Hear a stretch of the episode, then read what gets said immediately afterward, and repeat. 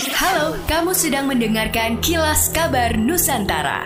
Podcast persembahan KG Radio Network menyajikan berita harian yang mengangkat keunikan dari berbagai wilayah Indonesia. Kilas Kabar Nusantara dapat juga didukung oleh pengiklan loh. Sedang merintis bisnis baru atau ingin belajar lebih tegar dalam menghadapi tantangan bisnis? Jangan sampai ketinggalan setiap episode terbaru dari podcast Smart Inspiration ya.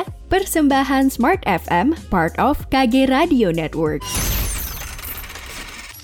Delapan karyawan PT Palapa Ring Timur Telematika atau PTT menjadi korban pembantaian kelompok kriminal bersenjata KKB di distrik Boega, Kabupaten Puncak, Papua. Satu di antaranya berasal dari Toraja, Sulawesi Selatan. Kepala Badan Kesatuan Bangsa dan Politik Pemprov Sulsel Asriadi Sulaiman mengaku pihaknya mendapat informasi korban asal Toraja tersebut bernama Nelson Sarira. Ia dinyatakan selamat dari insiden tersebut. Ia mengatakan pembantaian terjadi saat Nelson kembali ke camp mengambil peralatan. Sementara delapan orang lainnya sedang memperbaiki tower BTS di distrik tersebut. Sayangnya saat kembali ke lokasi BTS, delapan orang itu sudah dibantai. Insiden berdarah itu baru diketahui dari rekaman CCTV di lokasi BTS. Dalam rekaman CCTV itu pula terlihat Nelson yang melambaikan tangan untuk memberi tanda meminta bantuan. Hingga kini, Asriadi mengaku masih melakukan koordinasi dengan anggota Badan Intelijen Negara dan Kodam 17 Cendrawasih di Papua untuk mendapatkan data-data korban lainnya. Nelson sendiri telah mendapat perawatan intensif di rumah sakit karena mengalami trauma.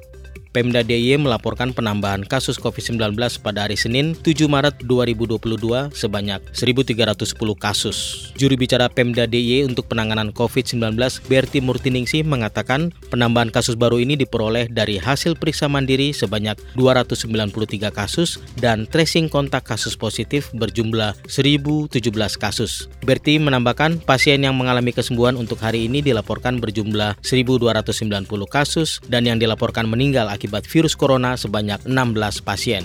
Pemerintah mengklaim kasus harian COVID-19 sudah menurun drastis dalam beberapa hari terakhir.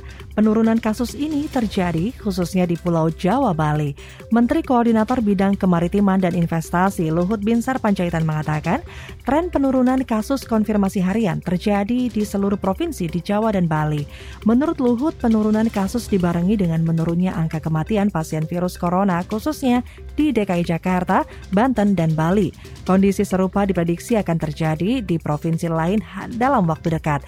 Tidak hanya itu, keterisian tempat tidur atau bed occupancy rate atau BOR di rumah sakit rujukan virus corona juga terus melandai. Demikianlah kilas kabar Nusantara pagi ini.